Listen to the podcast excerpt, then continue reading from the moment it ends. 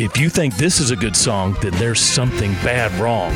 This party anthem, Straight to Hell, leads you to believe that all is well in this place where all your rowdy friends haven't settled down and the Grateful Dead are rocking the crowd.